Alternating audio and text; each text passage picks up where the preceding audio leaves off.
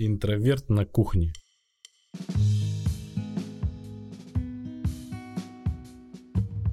И привет, привет, привет, друзья! С вами снова я. На прошлом подкасте меня не было, поэтому я очень рад наконец-то вернуться в этот строй. Сегодня у нас а, троица Тринити. Как еще по-другому сказать? Тройственный союз. Тройственный союз, да. А, необычный. Сегодня с нами Алена Репина, исследовательница культуры и искусствовед, а еще лектор нашего правого полушария интроверта. Здравствуйте, здравствуйте. Привет, Алена. И сегодня с нами Аркадий. Аркадий, ты у нас, наверное, один раз был, да? Нет, два раза был. Два раза, два.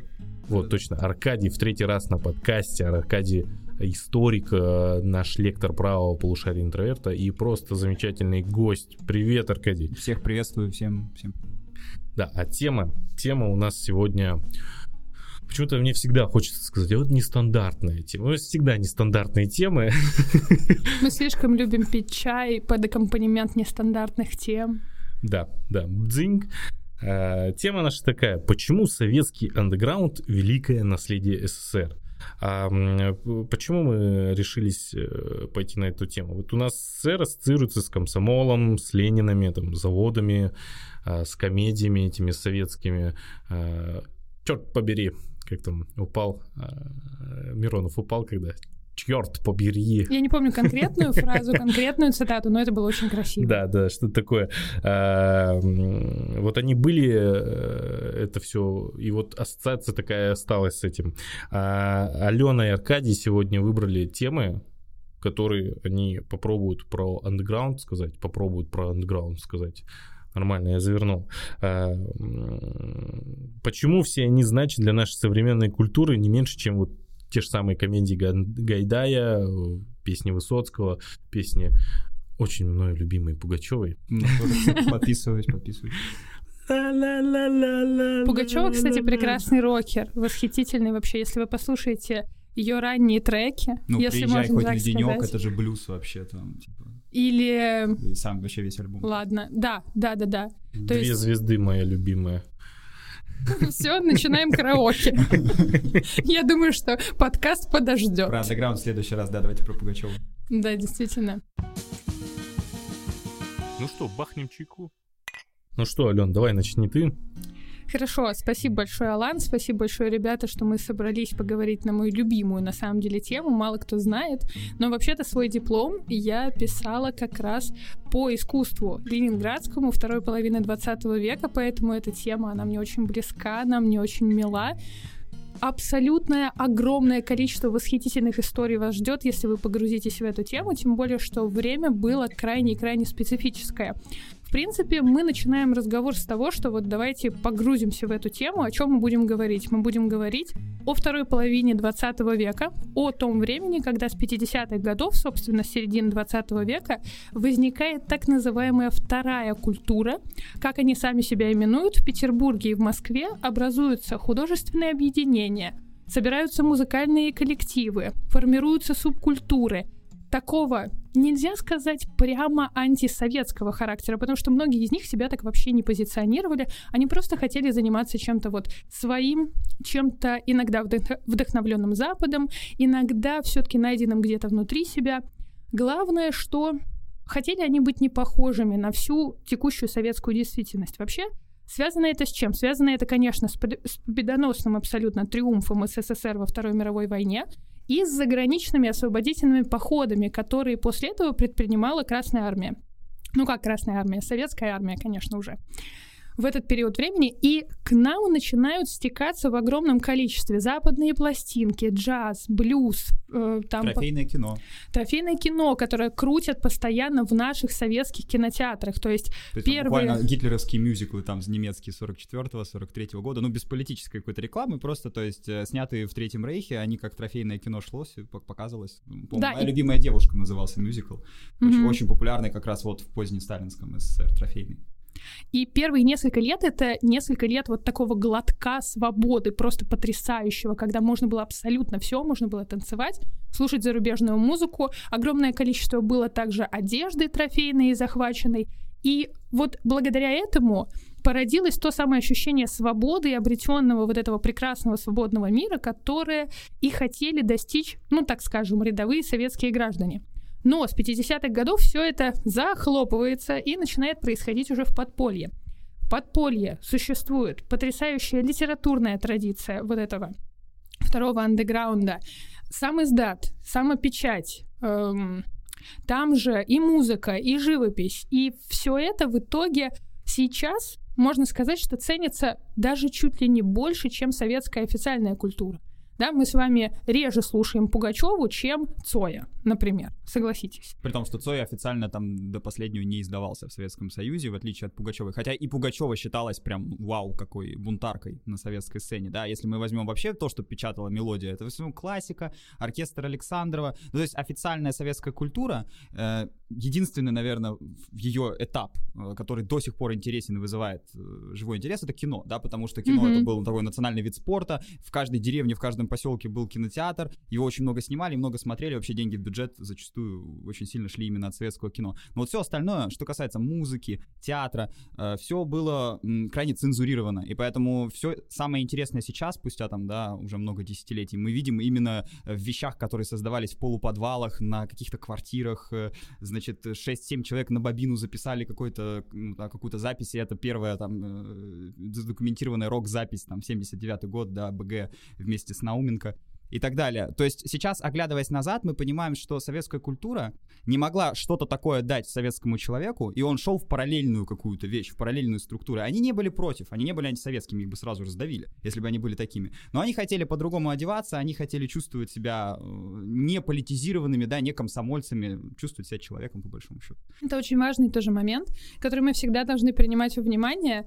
Знаешь, я довольно часто общаюсь с людьми, которые разительно старше нас, которым там ну, условно говоря, 50, 60, 70 лет, периодически они мне говорят, слушай, вот ты так прекрасно все это рассказываешь, что были там вот эти квартирные выставки, были какие-то рок-клубы, были какие-то подпольные выступления. Мы всего этого не видели. В нашей реальности этого не было. И вот там в этом эльфийском скверике, который на улице Стремянной находится, это не, не собирался там никакой БГ ни, ни с каким соем. Мы вот здесь живем всю свою жизнь и никогда их не видели. И вот это очень хорошо нам показывает как раз вот это колоссальное расслоение. Понятно, условный советский инженер, который праведно служил партии, всю жизнь работал на заводе, там 40 лет, он мог и не прикоснуться к этому, он мог этого и не видеть, но наблюдать, как какие-то молодые люди, допустим, э, слоняются по улицам, там хиппи скают э, за прайс, как, собственно, говорится в приличных обществах. Или... На гитарке брончит. Да, да, да. Где-нибудь там в своей компании, где-то по коммуналкам, в довольно стесненных обстоятельствах. Но все-таки вторая культура существует, и для нас, для Ленинграда, она прежде всего связана, конечно, с рок-клубом, который находился по адресу Рубинштейна 13. И вот 81 год — это такое официальное, это официальная дата основания рок-клуба, с которой мы отсчитываем такой десятилетний опыт первого пожалуй, музыкального прорыва русской культуры, потому что нельзя сказать, на самом деле, что там условно в 19 веке, ну ладно, хорошо, мы не берем Чайковского, да, мы не берем наших замечательных композиторов, типа Мусорского и прочего, но вот именно рок-культура и нечто самобытное к нам пришло, и у нас удалось создать только вот как раз 80-е годы. Ты говоришь, рок-клуб, он официально был открыт, то есть просто я проходил мимо, мог туда зайти? В принципе, да, но как бы и да, и нет.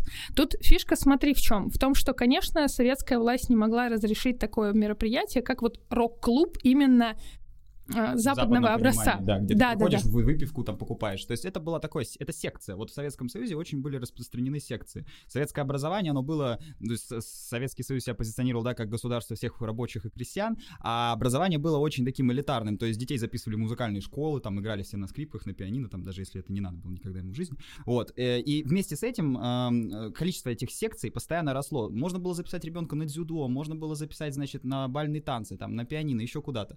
Куда хочешь, развиваться развивайся.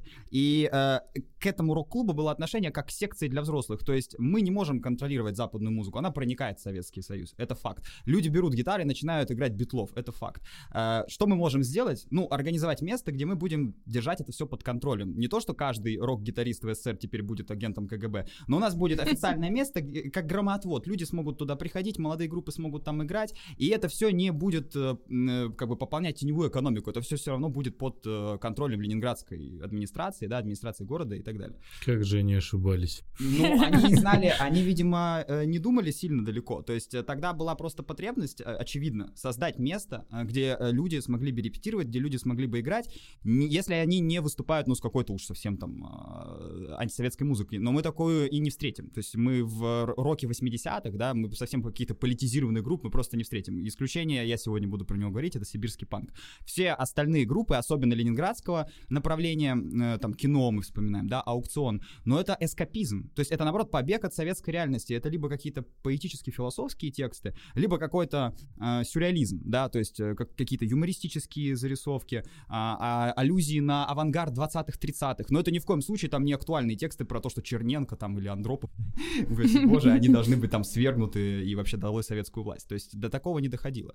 Поэтому можно сказать, что Ленинградский рок-клуб, его создание в начале 80-х, это такой компромисс. Это договоренность между неформалами, которые все равно появлялись и, ну, как бы насильственно только можно было, как бы, да, прекратить э, их появление, и властью, которая хотела контролировать этих неформалов, контролировать, что происходит в городе. Вот. Так что вот в городе появился рок-клуб.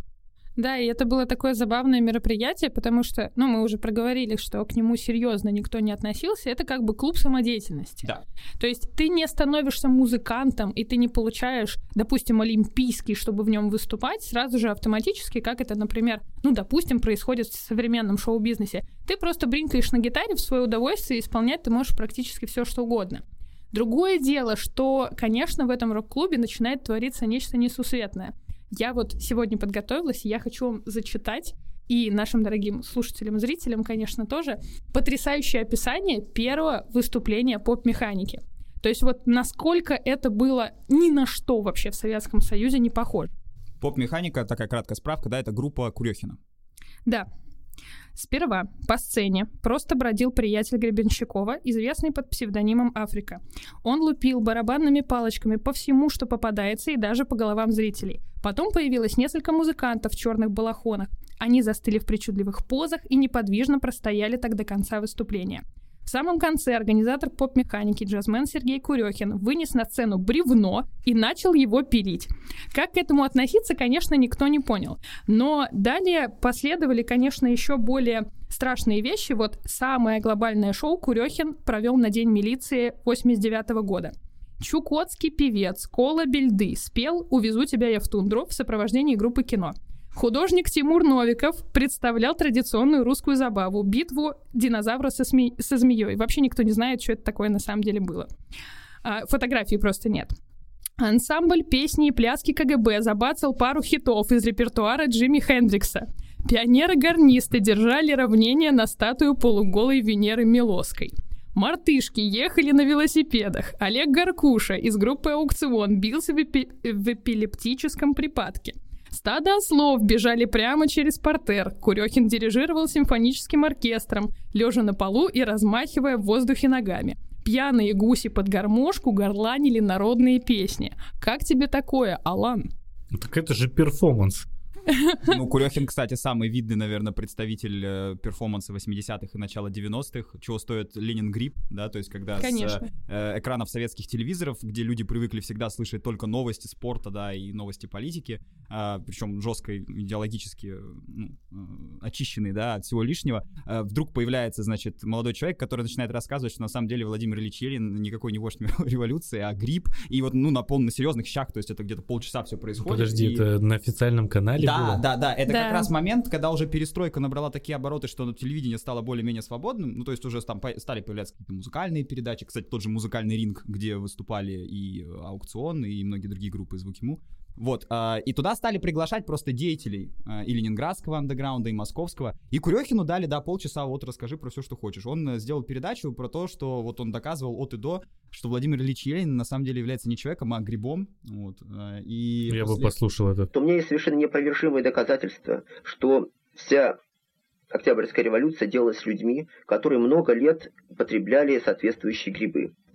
И грибы в процессе того, как они были потребляемы этими людьми, вытесняли в этих людях их личность, и люди становились грибами. Это можно прямо сейчас легко всем найти в Ютубе. Это январь уже 91 -го года. Да, но это вот уже под, под занавес существования СССР. Но надо понимать просто, как тогда был устроен советский человек, поскольку э, по телевизору люди, особенно обыватели, которые там с рок-музыкой, с поп-музыкой никогда не имели дела, увидели это, они, ну, они были шокированы, они, то есть, звонили в Останкино, там, да, требовали вообще объяснить, что это значит, ну, понятное дело, что убежденные коммунисты, они там э, были очень разозлены, раздражены. И, в общем, на всю страну, вот, да, Курехин прогремел именно как, э, скорее, не музыкант, а как человек, который устраивает перформансы. Причем перформансы, которые не нуждаются в никаком пояснении, объяснении, просто шокируют и сбивают э, советского человека с ног. Предлагаю по чайку. А были какие-то последствия после гриба? Ну да, то, что Курехин стал более-менее узнаваем и знаменит, и в дальнейшем эту известность использовал уже в политической карьере, потому что, как известно, Курехин наравне с Дугиным, Лимоновым и Летовым были один, один из основателей э, НБП, Национал-большевистской партии. Это уже немножко не тема нашей э, сегодняшнего разговора, да, потому что это уже 90-е.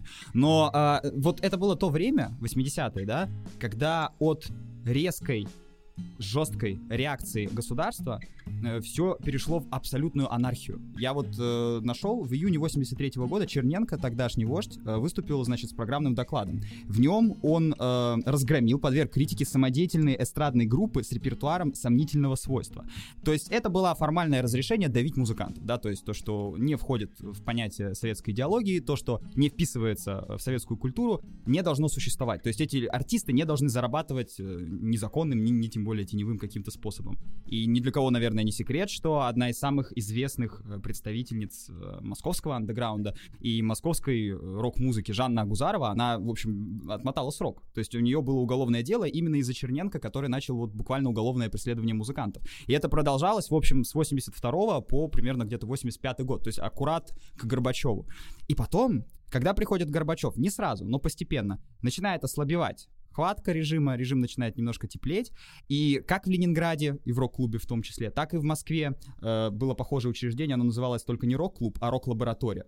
В Свердловске тоже назывался рок-клуб. То есть образовалось три центра. Три центра э, на всю страну, где гремела музыка. Музыка гитарная, музыка непонятная для обывателя, музыка экспериментальная, и э, постепенно им можно было все больше и больше. Они начинали конц- с концертами ездить по стране, чего раньше было делать категорически запрещено. Люди играли в основном на квартирниках, как бы. Записи стали распространяться активнее. То есть э, уже недалеко и мелодия, мелодия официальный лейбл, единственный разрешенный в СССР лейбл, в современном понимании этого слова, да, он начинает издавать пластинки. То есть э, издавать пластинки не только там Пугачевой и какой-то каких-то представителей советской эстрады, ну, например, группа Алиса Кинчева. И к концу 80-х получается, что то, что еще пару лет назад было под строгим запретом, и ты буквально мог отсидеть за рок-музыку, становится мейнстримом. То есть это стало модно, молодежно, круто. Э, появляются лидеры нашего русского рока в кино. То есть Цой э, попадает на киноэкраны, да, начинает часто сниматься. Кинчев не сходит буквально с киноэкранов. В фильмах звучит музыка Гребенщикова, там «Город золотой», да, не его, кстати, авторство, тем не менее становится таким неофициальным гимном, гимном этой советской реальности. А, я сейчас представил, как э, Горбачев э, такой выступает перед людьми, такой, да, да, да, да, да, да, да, Россия, в СССР, потом приходит домой, переодевается в рокера. Ну да. Он называл это новое мышление, новое мышление, он ударение всегда немного неправильно ставил. Вот. Так что это все была часть этой политики. То есть это, это, это витало в воздухе. Стало постепенно, можно все. То есть и когда Курехин сделал этот перформанс с грибом, но мы можем констатировать как ну, факт, что просто он уже мог это сделать, и ему ничего за это не было. То есть э, разве что кроме там миллионов э, недоумевающих советских граждан, которые это посмотрели. Потому что, конечно, тут тоже, возвращаясь обратно к той теме, насколько это все было заметно, насколько это все было важно. Вот сейчас, постфактум, мы возводим на пьедестал, там, окей, допустим, последние просто 10 лет эм, замечаю, что очень много изданий выходит про неофициальную там ленинградскую, московскую живопись, постоянно об этом говорят. Вот московский концептуализм, это же тоже порождение вот этой андеграундной культуры, э, культуры, которая уже в 80-е и 90-е открыто смеется над властью, которая говорит, что ой, да все эти ваши плакаты, все это вот ваше, оно вообще ничего не стоит, мы в сюрреализм, мы в абстрактный экспрессионизм, мы в экспрессионизм, мы вообще делаем все, что хотим, устраиваем там знаменитую бульдозерную выставку, например, а в вот Москве. расскажи, кстати, да, про нее, мне кажется, это такое важное событие. Э, здесь в 70-е годы было несколько очень важных таких крючков. Ну вот я вкратце характеризую, кто такой не андеграундный художник, mm-hmm. да, если художник официальный. Это с 32 года человек, который работает за зарплату, очень важно. Это не свободный художник, который там... Продает свои картины. Да, да про... он хочет. ничего никуда не продает, он работает только на госзаказах, он состоит в союзе художников, он получает зарплату, он получает четко фиксированный гонорар, он там ездит по стране, создает фрески, мозаики с выдающимися рабочими, портреты ведущих политических лидеров, и все у него вообще прекрасно и в шоколаде, ровно до тех пор, пока он соблюдает нормы социалистического реализма. То есть изображение советской действительности в ее самом таком высшем моральном и этическом, идеологическом коммунистическом развитии. Да, это такая, это своеобразная мечта, которую нужно было изображать вот в живописи в частности. Что делает неофициальный художник? Он становится иждивенцем, он э, не работает официально, либо же подрабатывает там каким-нибудь, как и музыканты, тоже кочегаром, охранником, там кем угодно кем получится. Но зато он пишет в стол и на своих квартирниках представляет очень странного вида работы. То есть вот есть две мои любимые, например, истории про ленинградских художников. А, было два персонажа. Один из них, например, рисовал на э, акварелью на шторке ванной. То есть он рисует, вот представь, а, он рисует, значит, э, акварелью, которая водянистая краска на шторке ванной. Он принимает душ, картина естественно, исчезает. И все, ему этого достаточно. То есть, да, понимаешь, это очень такая искренняя культура. Эм, они практически как художники-авангардисты, то есть это еще не зря называют их вторым авангардом, вот эти 60-е, 70-е, 80-е тоже годы. Потому что они искренне считали, что вот возродив эти авангардные идеи, посвятив себя полностью искусству, настоящему, такому честному, можно прийти к очень хорошим результатам. А второй художник тоже прикольный. Они с со своей мамой жили в однокомнатной квартире. И она жила в комнате, он жил на кухне. Ну, понятно, жилплощади было не очень достаточно он создавал маленькие-маленькие картиночки со спичечный коробок буквально размером, чтобы вы понимали, я сейчас показываю, почему я всегда показываю все на подкастах, я совершенно не понимаю, как будто бы вы меня видите, но неважно, зато Алан с Аркадием меня видят. Вот. И э, так много у него было впоследствии уже на кухне этих картиночек, что он привязывал к ногам табуретки uh-huh. и ходил на этих кабури- табуретках по квартире, чтобы только не порушить, собственно, свои прекрасные работы, которые заполоняли весь пол вообще. То есть вот что такое вкратце в двух историях это самая э, неандеграундная живопись. И когда эм, художникам дают возможность выставиться официально, а не на квартирах, а не вот там под грифом секретно мне сказали, что там-то на Марата будет такая-то тусовка, с которой еще и надо успеть вовремя сбежать, потому что милиция, конечно, может приехать, соседи могут нажаловаться в виде коммуналки, все понятно, все слышно. Вот, эм, это как раз 72-75 год. У нас в Петербурге это выставка в ДК Невском и в ДК Газа. В Москве это бульдозерная выставка. И это производит просто эффект разорвавшейся бомбы, потому что вот наконец-то первый раз там за почти 30 лет советскому рядовому гражданину стало известно, что вообще есть что-то еще, что вообще есть что-то интересное, над чем подумать.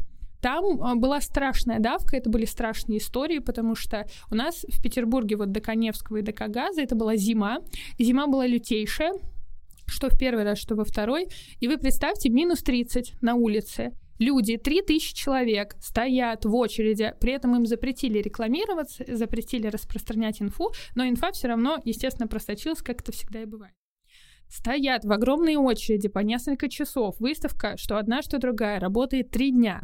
Впускают только на полчаса. И то в сопровождении всяческой охраны.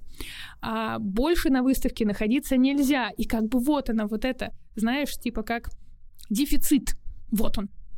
Он был во всем советской жизни, даже в, в В зрелищах и Просто надо, вот ты рассказываешь, я понимаю, насколько советская власть гениальный рекламщик, да, то, что вот все, что она хотела запретить, она делала на, на, настолько желанным и популярным. Ну, то есть, вот обычный режим, да, какой-нибудь попроще, ну, он бы запретил выставку и все. Но раздавить бульдозерами, бульдозерная выставка, конечно, почему-то получила такое название, да, потому что все искусство, которое там хотели продемонстрировать господа авангардисты, было просто подавлено бульдозерами. Но это самая шикарная реклама, которую можно себе представить. Да, про нее узнают не вся страна, про эту выставку и то, что ее там задавили, узнают там интеллигенция, да, но зато какой ажиотаж, как, как, какое к этим внимание сразу Зато узнают на Западе. И вот ровно после этого, собственно, после бульдозерной да. выставки, как раз, э, поскольку западные газеты написали, что вот, советская власть, она притесняет все возможные способы самовыражения. Сегодня танки в Праге, а завтра они да, да, авангард. Да, да, да, типа того. Послезавтра?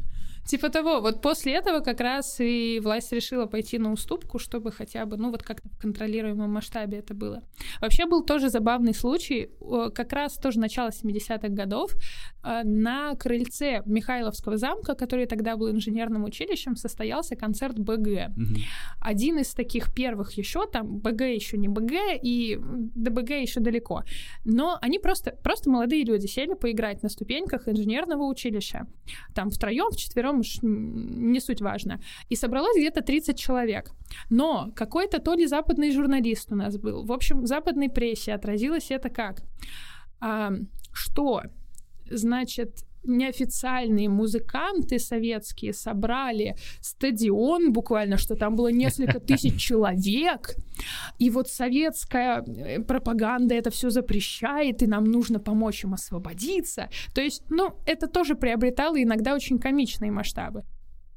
Ну вот интересно, а в какой момент э, андеграунд и вот это истинное искусство переходит в коммерческое, потому что то, о чем ты сейчас говорила, а, картинки, э, картина, написанная на скатерти, на клеенке, все пропадает. И по сути, насколько я понимаю, вот это искусство, то, что там было, неважно, это живопись, музыка, кино или еще все что угодно, по сути, это было сделано только лишь для того, чтобы сделать. Не показать, не то, чтобы другие увидели, а потому что я хочу это сделать. Да. И в какой момент андеграунд перестает быть андеграундом. То есть, ну, все равно же они же потом что БГ, что Алиса, что все эти группы, они же, ну, ну они же не бедные, они же очень...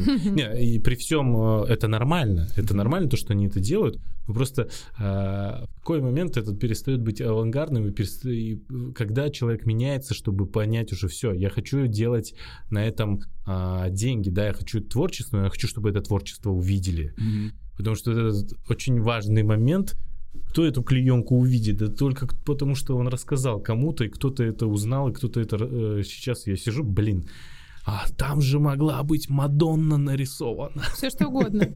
Смотри, э, ответ такой, что к концу 80-х, вот как раз, когда уже началась перестройка Горбачева, как раз, когда уже все эти Черненко, Андроповы ушли в мир иной, и уголовно преследовать музыкантов перестали как минимум, сложилась очень странная ситуация. Если ты был известным и востребованным э, рок-артистом в России, в, советском, в советской России, да, например, Виктор Цой, ну, вот твои песни буквально знала вся страна, их играли во дворах пионеры, там, да, разучивали аккорды и так далее но как ты распространял свою музыку? Ты записывал альбом, и этот альбом, он на бобинах, да, то есть э, это на, на катушечных магнитофонах, он распространялся путем перезаписи. Все друг у друга его перезаписывали, никакого там продажи, никакой свободной продажи, как на Западе, где ты приходишь и покупаешь пластинку. Э, этих альбомов не было. Еще чуть позже, уже вот прям под занавес Советского Союза, в 88-м, 89-м, мелодия, поняв, что новые времена идут и наступают, она начинает официально издавать пластинки советских музыкантов. Сюда же первая пластинка официально изданная «Аквариума», хотя это не, уже ни разу не первый их альбом, там уже 20 какой-то, наверное, да, но он а, впервые официально издан в СССР. Впервые издана «Алиса», альбом «Энергия», впервые издают того же, того же Цоя, но они не получают за это деньги. Вообще, они получают гонорар. То есть им платят, ну там условно, да, гонорар за то, что этот альбом вышел. А, но никаких роялти, в нашем понимании, да, никаких процентов артист не имеет. Артист до сих пор, он известен по всей стране. Даже уже пластинки мелодия печатает. Все, казалось, ты уже должен, ну просто как там, утесов быть, да? Ну то есть на голом энтузиазме все Да, еще. и это все равно ты зарабатываешь только гастролями. Вот за гастроли, да, они, деньги идут тебе, потому что концерт, э, оплата, концерт, оплата. Но все деньги за покупки пластинок у лейбла Мелодия, а лейбл Мелодия единственный государственный, где ты можешь вообще издать свою музыку официально. И ты продолжаешь неофициально штамповать и издавать свои альбомы.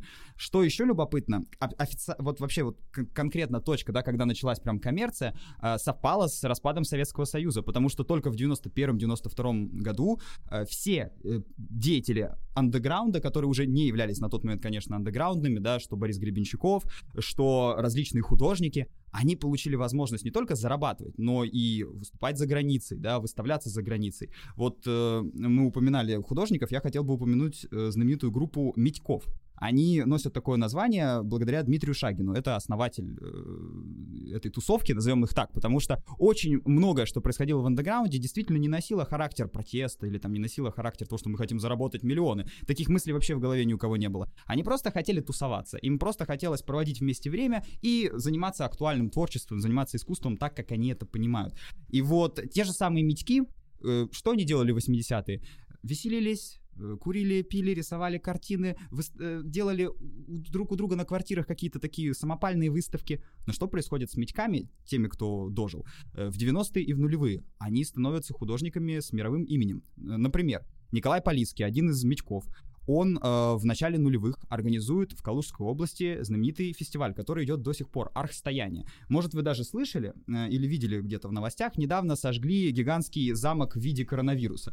Это Никола Ленивец, деревня в Калужской области, где когда-то поселился Николай Полиский, э, художник, представитель мечков из советского андеграунда. И каждое утро с похмелья он выходил и рисовал виды на реку, на реку Угру, то самое, где было стояние на реке Угре с татаро-монголами. Он рисует эту реку, рисует ее, рисует, видимо, у него воспоминания отсылают его в Мечковское прошлое, он думает, блин, а почему бы здесь не взять и не придумать какой-то актуальный перформанс, какое-то актуальное событие? И он задумывает архстояние, э, место, где люди начинают сооружать адронные коллайдеры из веток, гигантские деревянные уши, то есть абсолютно сумасшедшие объекты из дерева. То есть, как ну, то, фестиваль Burning Man. Да, то есть да, это, это русский абсолютно Burning Man, но только вот, наверное, без э, переодеваний, да, без костюмов. Но вы можете каждое лето туда приехать, в Калужскую область, в Никола Ленивец, э, про, проходит этот фестиваль, и это всего лишь один из мечков. То есть в 80-е он э, был молодым человеком, рисовал картины, стремился делать искусство, но ничего не зарабатывал к концу нулевых он выставляется во Франции, в Люксембурге, в Бельгии. Он человек с мировым именем, и, конечно, он уже может заработать себе на хлеб.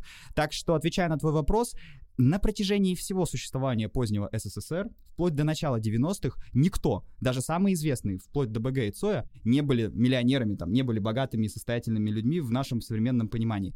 Но те, кто сумел дожить до 90-х и до нулевых, а, конечно, после этого получили глоток коммерции, так сказать, который они ждали все это время. Они смогли зарабатывать благодаря своим картинам, зарабатывать благодаря своим альбомам, концертам, выступать за границей. Вот. Ну что, бахнем чайку?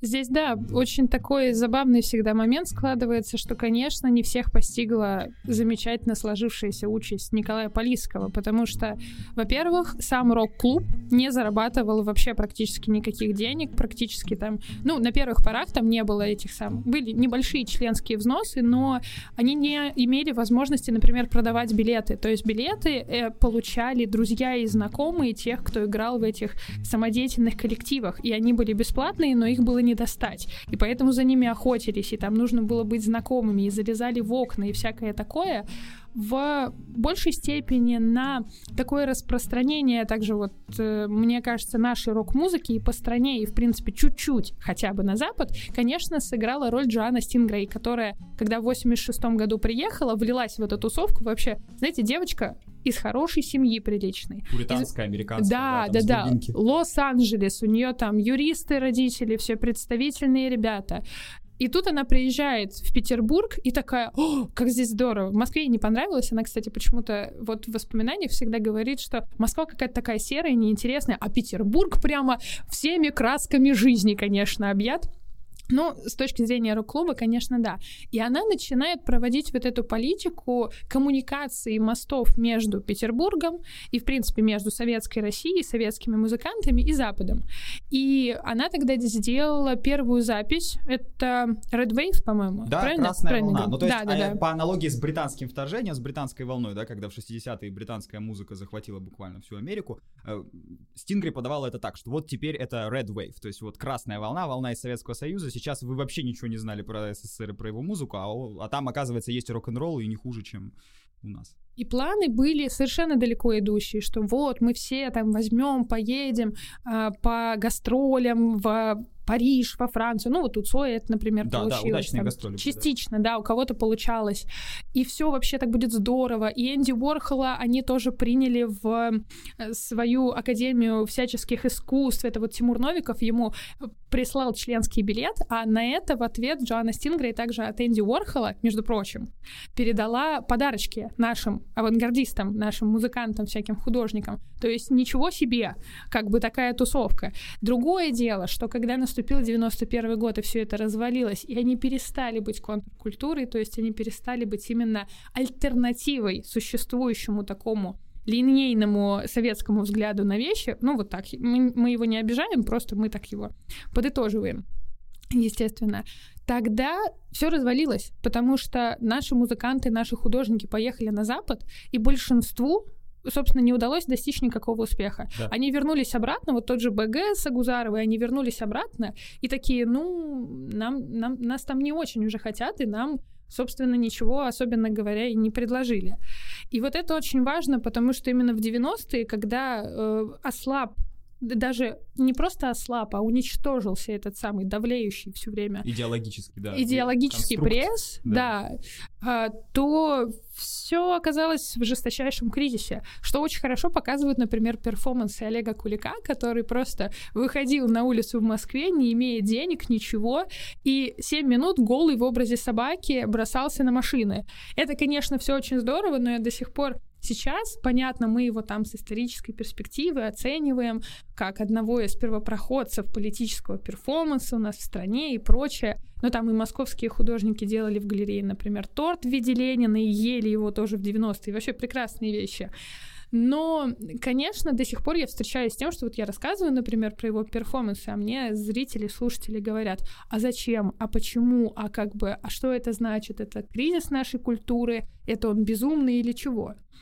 А вот это как раз то и значит, что в условиях полной вседозволенности у нас, естественно, искусство оказалось в кризисе, потому что уже непонятно, на что ориентироваться, в каких находиться рамках и куда смотреть-то.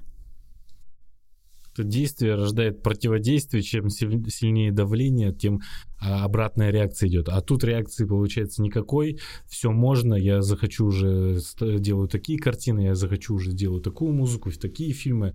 А, да, мне кажется, это повлияло на то, что нет ориентира. Нет mm-hmm. ориентира, куда ты мог... Вот это нельзя, а нельзя же всегда хочется. Yeah. А, а тут все можно. Правда, вот честно, я а, за любой кипиш, а, мне нравятся эти перформансы, но если я сейчас понимаю со стороны там 30-летней давности, да, это типа голым бегал, это прикольно.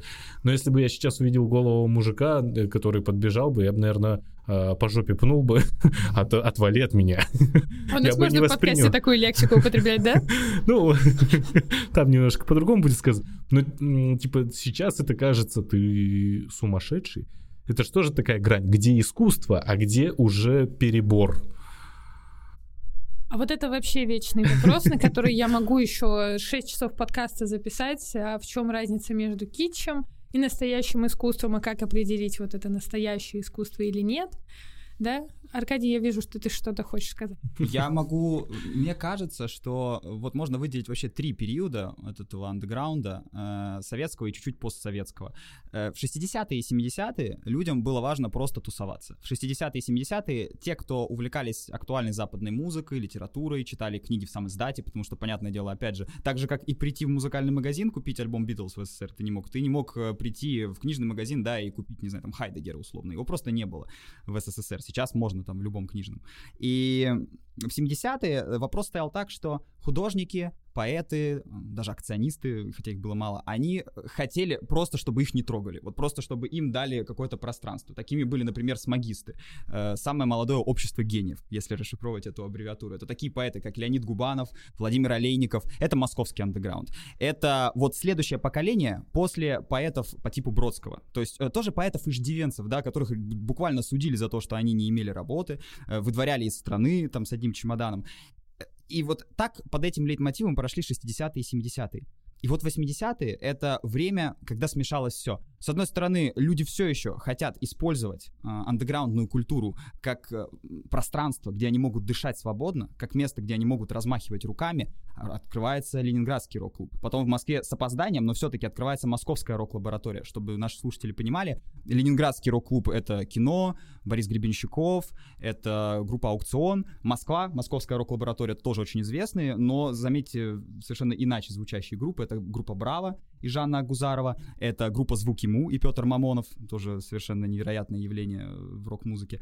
А если мы перенес, переносимся на Урал, э, Свердловск, это такой наш советский Манчестер, потому что там открывают Свердловский рок-клуб, и что за группы играют там? Наутилус Помпилиус, ДДТ? Настя Полева. Э, ДТТ это Уфа, нет, ты путаешь, ДТТ это Уфа. Mm. И причем mm, потом Шевчук переезжает в Ленинград. А Свердловск это Наутилус Помпилиус в первую очередь и, конечно же, Кормильцев. Кормильцев как самый главный поэт Урала, который пишет практически всем тамошним группам тексты и для Наутилуса, и для Насти Полевой, и для группы Урфин Джуз. Сейчас уже хорошенько забыто, я наших всех слушателей отправляю послушать песню «Ты не знаешь, чего это стоило мне». Мне кажется, это сильнее, сильнее любых скованных там одной цепью и все остальное.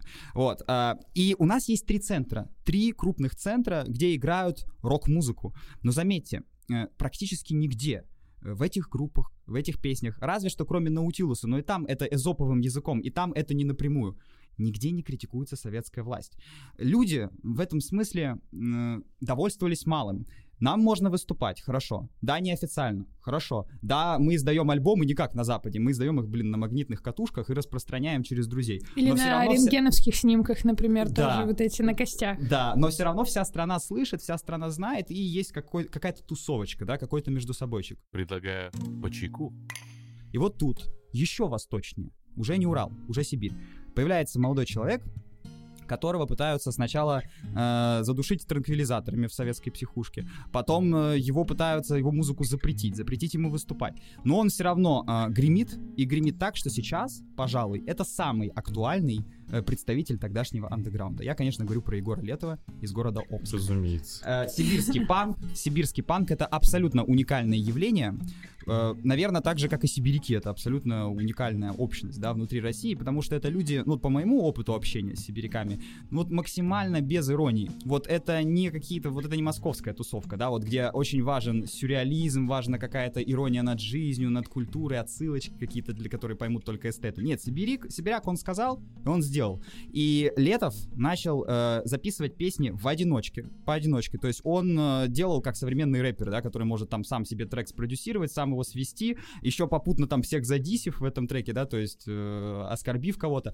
У Летова было все то же самое. Он сидел у себя в омской квартире, которую он переоборудовал как студию. Сам записывал все партии гитары, баса, все вокалы, все тексты, стихи, все остальное. Сам делал какие-то из фотографий коллажи, обложки, рисовал самопально, распространял и выпускал, у него была какая-то сумасшедшая продуктивность, сейчас просто позавидовать можно, да, современному артисту, он выпускал по 5 релизов в год. И это были альбомы, где была ненормативная лексика. Это были альбомы, где был жестко пережатый звук, вот который обычному человеку, советскому обывателю 80-е, было фантастично такое слушать. Он не понимал, что это вообще. То есть это было даже не столько как музыка, сколько как жест, как акция, как действие. И что сейчас мы имеем, да, вот спустя уже 30-40 лет, мы оборачиваемся и понимаем, что именно сибирский панк, именно то, что делал Егор Летов, э, как он это не называл, э, называл ли он это своим именем, называл ли это он, он группой гражданской обороны, это всегда был его личный проект, его путь.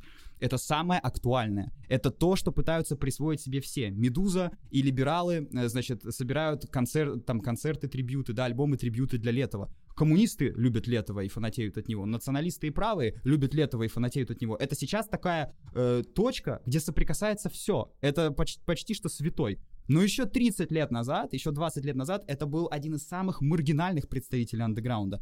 На радио его песни не ставили принципиально, ну, потому что просто у него нет ни одной, как сказали бы, приличной песни, да, где, которую можно было... Причем приличной не только... Даже по меркам рока. Да, причем приличной не только с точки зрения того, что он матерится, а с точки зрения того, как эта песня воздействует на человека, да, то есть очень шумные, почти хрустящие гитары, как будто все сибирские леса встали и пошли на тебя за эти две минуты. Крик, невероятный крик, да, то есть он не поет, он срывается на крик, и сейчас мы как будто дошли до всего этого. То есть сейчас э, молодежь слушает Летова и все понимает, все отсылки на всю литературу, на Маркиса, там, да, «Сто лет одиночества», на, э, значит, Кавку, когда Летов все это закладывал, у него не было базы.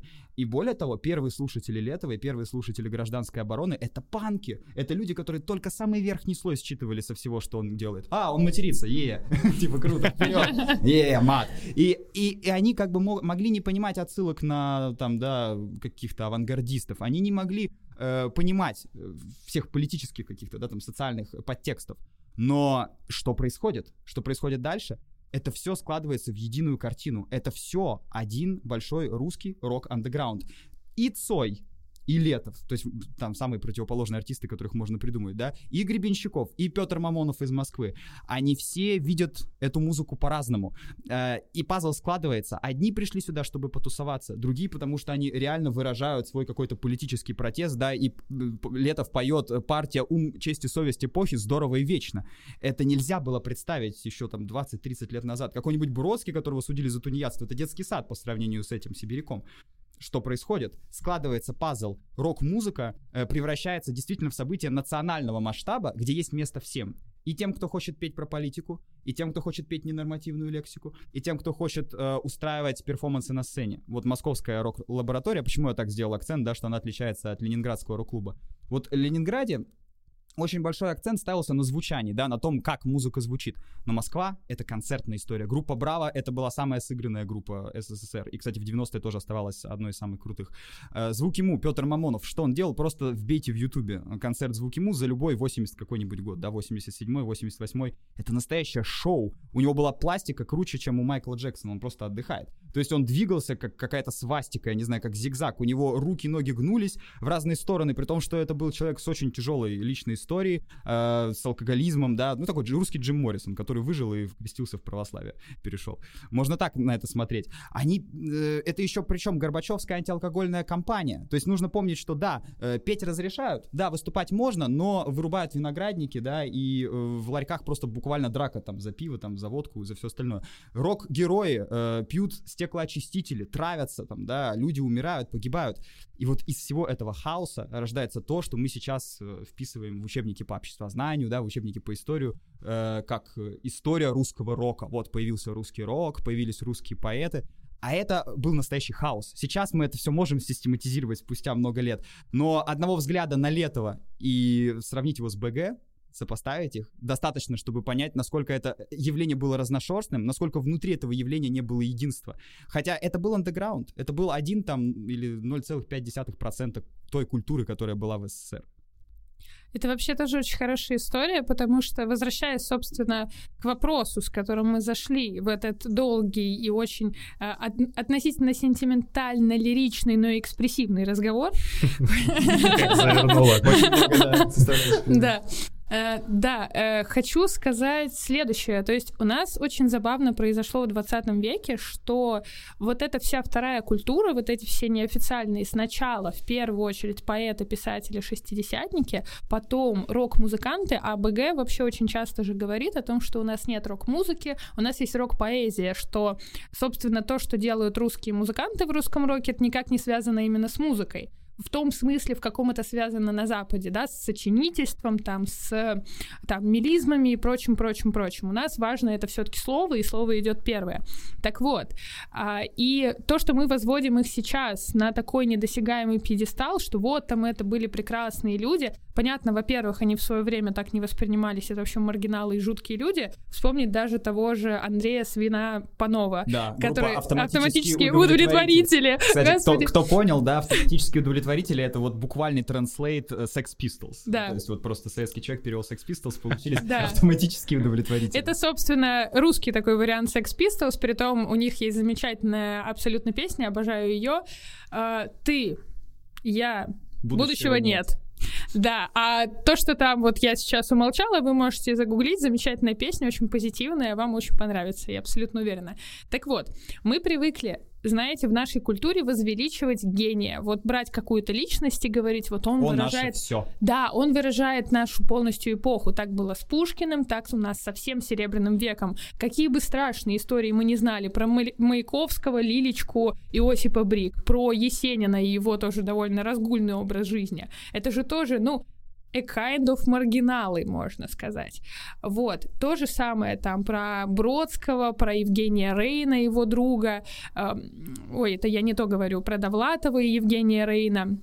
Вот, и, э, собственно, эти господа, которые постоянно вот пози- не позиционировали себя против власти, но такими воспринимались. То есть, да, это как бы это образ ненормального советского человека. И то же самое сейчас, когда мы говорим Цой, господи, он прекрасный, БГ, он прекрасный, но БГ, кстати, прекрасный. Вот здесь ничего не могу сказать.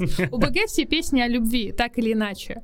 Даже самые какие-то вот вроде бы абсолютно абстрактные, но БГ такой абстрактный, что уж привязаться к тому, что он всегда был, ну там, против политики Советского Союза, это надо еще уметь, мне кажется. Нет, но у него есть песни типа «Поезд в огне» и «Рок-н-ролл мертв, а я уже нет». Но я вообще не разделяю, кстати, любви к БГ и вообще группу «Аквариум», как по мне, недоразумение, причем это даже не мое мнение, это мнение Всеволода Гакеля, виолончелиста группы «Аквариум». Это его слова, э, когда он говорил, что «Аквариум» стал собирать стадионы. Ну, то есть, типа, вы знаете, что «Аквариум» собирает стадионы? Знаете, мне кажется, это недоразумение, то есть такого не должно происходить. Только в такой стране, как СССР, «Аквариум» могла быть группой, которая собирает стадионы, потому что просто был запрос хоть на какую какую-то, ну, на какую-то музыку, где есть флейты, где есть дзен-буддизм, да, это же советский человек ничего этого просто не мог нигде получить в том объеме, в каком это могла, например, дать группа «Аквариум». По той же причине, э, я сейчас не, вообще не наезжаю на него, по той же причине очень э, культовый и популярный у нас Высоцкий. Только в такой немаскулинной культуре, как э, культура СССР 70-х годов, Высоцкий, или там 60-х, да, Высоцкий с его ну, брутальностью и поэтической, и кино, кинобрутальностью мог стать там самой главной, там, самой центральной фигурой. Потому что просто на безрыбье и рак рыба. И э, то, что мы видим как раз, что происходит к концу 80-х, да, андеграунд становится более радикальным. Вот таких перформансов, как Курехин с его Ленин Грипп, или вот концерт поп-механики, про который Алена рассказала, их становится все больше. Нельзя сказать, что музыки становится меньше, просто э, люди смелеют постепенно, и им уже мало просто возможности потусоваться вместе. Им теперь мало выстроить параллельную какую-то реальность советской. Нет, они теперь хотят вонзиться э, в эту советскую реальность как нож. Ну что, бахнем чайку? И вот мне кажется, мы много говорим о музыке, но если вспомнить из литературы два таких самых, на мой взгляд, знаковых явления и произведения из 70-х э, и 80-х, это, конечно, Сорокин с его нормой, и это Эдуард Лимонов с книгой «Это я, Эдичка». Сейчас про каждую по чуть-чуть расскажу.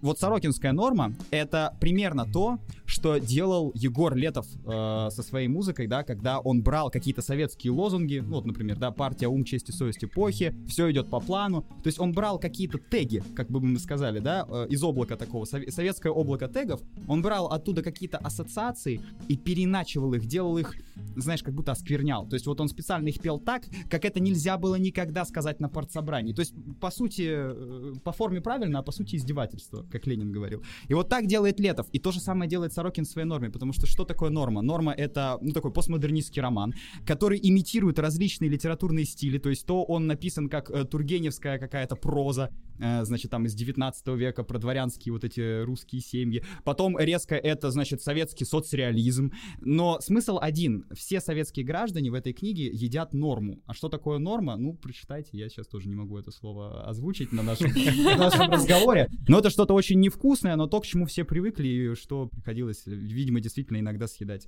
э, советским гражданам. Вот. Э, и э, Сорокин взрывает московскую андеграундную литературу. Конечно, это все выходит сам издатом. Конечно, это в середине 80-х не могло быть издано. Я не уверен, кстати, что и сейчас это в том же распространении в книжных магазинах, потому что... Не, ну это... можно. Ну, да, сейчас нормально. Но все равно, то есть, например, его даже поздние книги, они в этом смысле лучше представлены. Но это совершило абсолютный переворот, да, то есть э, теперь можно было не только в музыке, в литературе и в акционизме э, быть параллельным советской реальности. Ты мог издеваться над ней, ты мог ее прощупывать, трогать, трогать ее на прочность, потому что советская система перестала отвечать. Все эти преподаватели научного атеизма, все эти знатоки истории э, ВКПБ там, да, от и до, они уже к концу 80-х истлели. Они либо поумирали, либо сами перестали верить в то, что они произносят с научных кафедр, в то, что они произносят с экранов телевизоров. И поскольку советский человек разуверился окончательно в этой идеологии, контркультура начала эту идеологию додавливать, вот просто буквально добивать. И если э, с точки зрения издевательства языкового, да, идеологического, э, такой книгой стала Норма Сорокина, то э, революцией сексуальной, конечно, стал Эдуард Лимонов. Кто такой Эдуард Лимонов? Это советский диссидент, э, человек, которого Андропов, который был главным главой КГБ долгое время, потом и правителем СССР, назвал образцовым антисоветчиком, то есть буквально там самым главным врагом советского народа. Лимонова выдворили буквально из Советского Союза, просто предложили ему эмигрировать, а, потому что так, так, так делали, так практиковали, собственно, Бродский так уехал. И вот Лимонов уезжает в США и начинает э, жить там как бомж, потому что он э, не может писать, он не может заниматься никакой литературной деятельностью, он там чужой, он мигрант, его бросает его жена-красавица, в Москве он был, да, андеграундный, но поэт с блестящим будущим, да, любимцем владельцем всех тусовок, а в Нью-Йорке он, ну, просто какой-то там чувак из Восточной Европы, которых очень много. И он бродит туда-сюда и задумывает свой первый роман. До этого он позиционировал себя всегда как поэт. Этот роман получит название «Это я, Эдичка». И он э, спустя несколько лет, когда появится уже в Советском Союзе, в конце 80-х, произведет настоящий шок. Возможно, я не утверждаю, но скорее всего это так. Это первое произведение русской литературы, где изображен гомосексуальный акт причем от первого лица, причем в автобиографической манере. И это написал парень, который бродил одиноко по Нью-Йорку в 76 году. Причем э, парень, который, с одной стороны, позиционировал себя как лютого антисоветчика и врага системы, который не мог находиться в этом э, санатории с наручниками, да, как говорится, то есть где вроде и не притесняют, гулагов нет, но ты все равно не можешь самовыражаться как хочешь, ты все равно зажат в эту э, идеологическую повестку. Но с другой стороны, он очень радикально, он там участвовал во всех балканских войнах, да, потом в 90-е он создавал в России национал-большевистскую партию. То есть каким-то хиппи, который знаешь, за мир во всем мире, который там за любовь, э, как Джон Леннон там в постели, да, протестовать против войны во Вьетнаме, во Вьетнаме, это вообще не Лимонов. Лимонов сам скорее поедет на войну, сам ее развяжет. Э, это вот эта смесь правого и левого, распущенной, сексуальной, такой вседозволенности, которой раньше не то, что в русской литературе, в принципе, в русской жизни не было. Секс — это табуированная тема даже между мужчиной и женщиной, да, а между мужчиной и мужчиной так это вообще, ну, что-то Прям до свидания, да. Да, это, так, и, и этот человек берет, издает эту книгу в Америке, на Западе она становится хитом, ее переводят на разные языки, он становится во Франции э, самым известным писателем, получает даже французское гражданство, потом от него откажется. И уже э, в конце 80-х когда официально его начинают издавать в перестроечном СССР, когда все можно, когда начинают издавать и, знаешь, э, Набокова, каких-то там писателей-мигрантов, которые давным-давно приехали, советский человек, у него просто, у него взрывается голова. Я до сих пор, я помню, как мне папа рассказывал, как он вот там, тогда же выходили в журналах, в толстых журналах, да, романы. Mm-hmm. То есть ты не сразу получал все, а ты читал по главе. И вот какой шок был у людей того времени, когда они останавливались на эпизоде с чернокожим мужчиной в Нью-Йорке. Вот. Так что всех тоже отсылаю к этой книге. Э, тако, такого сейчас просто нет. Мы иногда, да, там охаем и ахаем, ах, как современная молодежь, что она слушает, там Моргенштерны какие-то. Друзья, э, никакой Моргенштерн и никакие там тикток-рэперы, никак, никакое современное актуальное искусство уже, мне кажется, долго, еще лет 20-30, не будет радикальнее, чем то, что делал Сорокин в 80-е, тем, чем то, что делал Лимонов в 70-е. Ну, 80-е просто русский человек только добрался. Чем то, что вот, творилось в 90-е. Чем то, что потом будет твориться в 90-е, да, когда э, акционист Бреннер вызывал, там, возле Кремля с, боксерской, с боксерскими перчатками прыгал, вызывал Ельцина раз на раз выйти побоксировать. И это, была, это был художественный Или как они телами выкладывали тоже послание Кремлю, например. Из трех букв, да. Да. Вот. То есть, э, и, кстати, Бреннер, вот этот, который вызывал подраться раз на раз Ельцина, он же, это его слова, что поэзия продолжается в жестах. Если так смотреть на этот акционизм, он обретает смысл. То есть, э, когда в 80-е было достаточно просто играть рок-музыку, чтобы уже быть неформатным, это было круто, да. Но когда в 90-е все, езжай в Америку, если хочешь, да, на Запад, в Европу. Все можно, все дозволено, любые клубы можно открывать, наркотики, страшные всякие вещи полились в стране, да. Что предпринимает в это время человек, который все еще хочет удивлять, все еще хочет быть радикальным? Он понимает, что ему мало теперь просто нарисовать что-то, и бульдозерами уже не раздавят. Ему мало сочинить песню «Можешь материться, пожалуйста, у нас свобода слова», типа, да, в 90-е вообще матерись сколько хочешь. И они начинают придумывать какие-то а, а акции более сложного характера, да, то есть э, акции, которые уже должны шокировать не советского обывателя, а обывателя вообще. Потому что если сейчас к Белому дому выйдет какой-нибудь человек в боксерских перчатках, да, и на полном серьезе будет вызывать Байдена на бой, ну это тоже будет радикально. То есть это никто не скажет, а, ну это у нас каждый день происходит.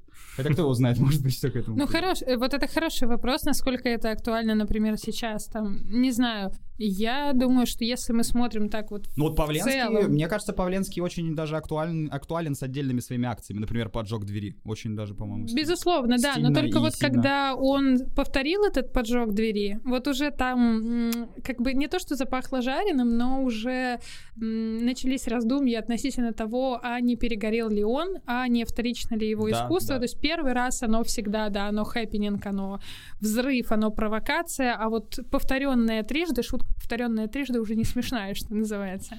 А так э, хочу подвести итоги, скажем так, мы mm-hmm. должны заканчивать. Yeah. Что сейчас с авангардом? Вообще существует ли он сейчас в России? Хороший вопрос. Смотри, есть э, такая штука, что сейчас очень большая степень разобщения всех и вся, и очень узкая специализация в основном у людей. То есть это вот как я со, я со своей стороны посмотрю, Аркадий, конечно, со своей стороны посмотрит. И принимая во внимание там мой опыт, тоже связанный с рок-тусовками, с рок-музыкой, с всякими... Ну, сейчас нельзя сказать, что есть официальные и неофициальные художники. Есть Зураб Церетели, глава Академии, да, и он может себе многое позволить. Есть условный Вася Петров, который выставляется в гаражной галерее, но к нему приходят на эти выставки, а к Зурабу могут не приходить, потому что, ну, не а всем... приходит к Зурабу, ну, в смысле, он... Ну, ну мы на практику ездили к Зурабу. Слушай, это, это вообще тоже отдельная тема. тема. В Москве слишком он много испортил своими памятниками, поэтому... А, это вообще отдельная тема для отдельного подкаста, конечно, но я тут просто могу... Мы еще поборемся с тобой. Да, безусловно. Это не конец. А, что называется, Э, своими впечатлениями могу поделиться, потому что были мы на всяких мастер-классах, ну, потому что я из Академии художеств, и мы, естественно, на практику ездили в Московскую Академию художеств, там в Суриковском жили бесплатно, и вот посещали его дом-музей, его музей-музей, Академию, в котором есть его музей. Значит, с ним у нас были тоже разговоры, круглые столы, а еще что-то. Безусловно, и о его работах, и, и о его творчестве. Не знаю. Ну, в общем, это все очень хорошо, но вот у нас сейчас нет такого яркого разделения. Да, есть художники, которые работают на госзаказах, но, в общем-то, ты можешь пробиться, если тебе очень хочется.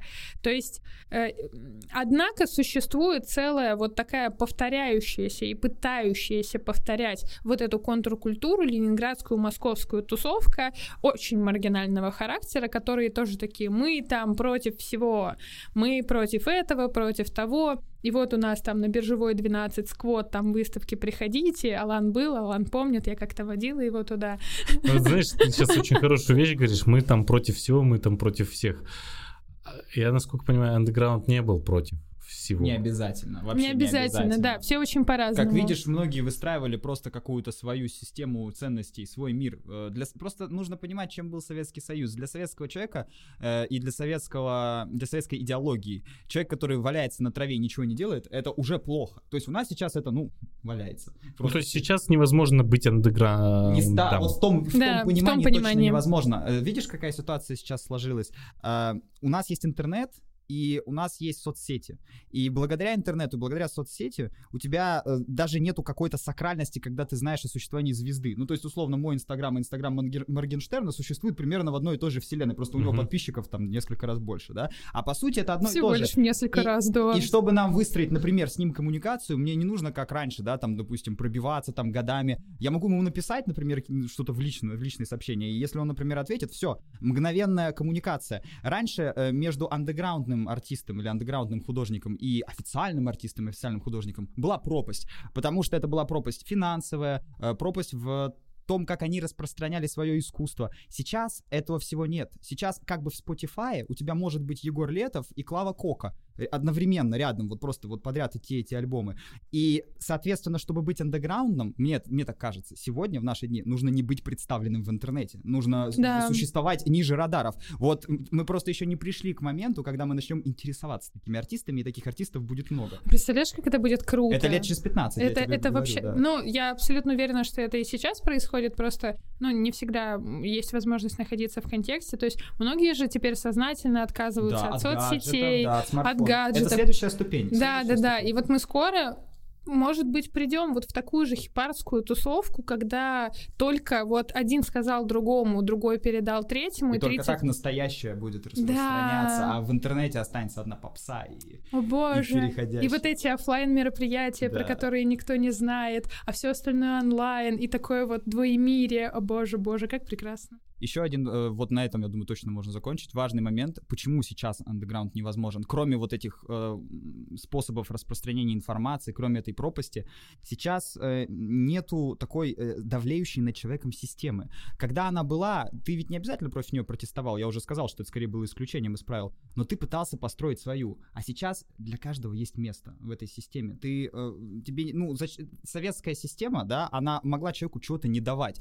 Э, он поэтому ходил в видеосалоны, смотрел боевики, потому что советское кино ему это не давало. Он пытался искать эротику и порнографию, потому что это нигде нельзя было в Советском Союзе купить. Он э, пытался заниматься боевыми единоборствами и, значит, восточные практики какие-то По изучать. фильмам Брюса Ли, конечно. Да, и, э, а мог уйти дальше и начать именно в религиозные какие-то вещи, да, э, вкладываться, потому что мы сейчас воспринимаем церковь там как что-то, как типа школа, государство, тюрьма, да, то есть что-то, что окружает русского человека всю его историю. А на самом деле еще 30-40 лет назад, если молодой человек выходил из церкви, за ним там мог КГБшник пройти спокойно спокойно, да, и проследить. Потому что это все было тоже очень запрещено. А, люди этим увлекались, потому что а, им этого не, дода- не додали. У них э, был дефицит этого. Но сейчас каждому есть свое место. Ты чем бы ты ни занимался, хоть ты а, акционист, хоть ты любишь в клубы ходить, просто танцевать, хоть ты любишь ездить там на море, да, и э, пить, ни о чем не париться, для каждого человека найдется место. Э, и это самый главный враг андеграунда. Потому что андеграунд — это всегда поиск своего места и борьба за него. Хорошо закончил. Прекрасно. Нечего добавить на самом деле. Да, спасибо. Явно Аркадию было сегодня что сказать. Спасибо, что позвали. Я был очень рад присутствовать на этом потрясающем подкасте. Аркадий, приходи почаще. Зовите. Я да, спасибо, ребят. Перед тем, как закончить, я опять-таки напомню о том, что мы представлены на разных площадках. Дизер, Э, мизер, э, Spotify. Если ты смотришь на меня, чтобы я тебе помогла, я тебе не помогу. Э, Господа, Яндекс Музыка, Apple подкасты, ВКонтакте мы тоже загружаем свои подкасты. YouTube то же самое. В общем, на всех площадках, на которых это возможно, мы стараемся быть представленными, и мы вас просим обязательно на Apple подкасте ставить нам оценку в 5 звездочек. Это единственный да, вариант там. Да. И писать комментарии обязательно. Очень интересно послушать ваше мнение на наш сегодняшний, сегодняшний спич и то, как мы мешали Аркадию высказаться.